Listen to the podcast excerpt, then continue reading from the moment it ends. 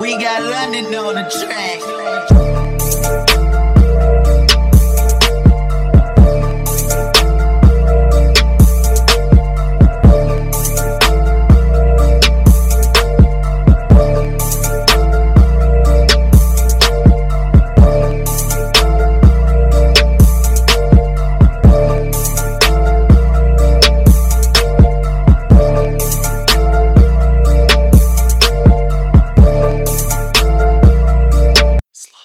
Shit.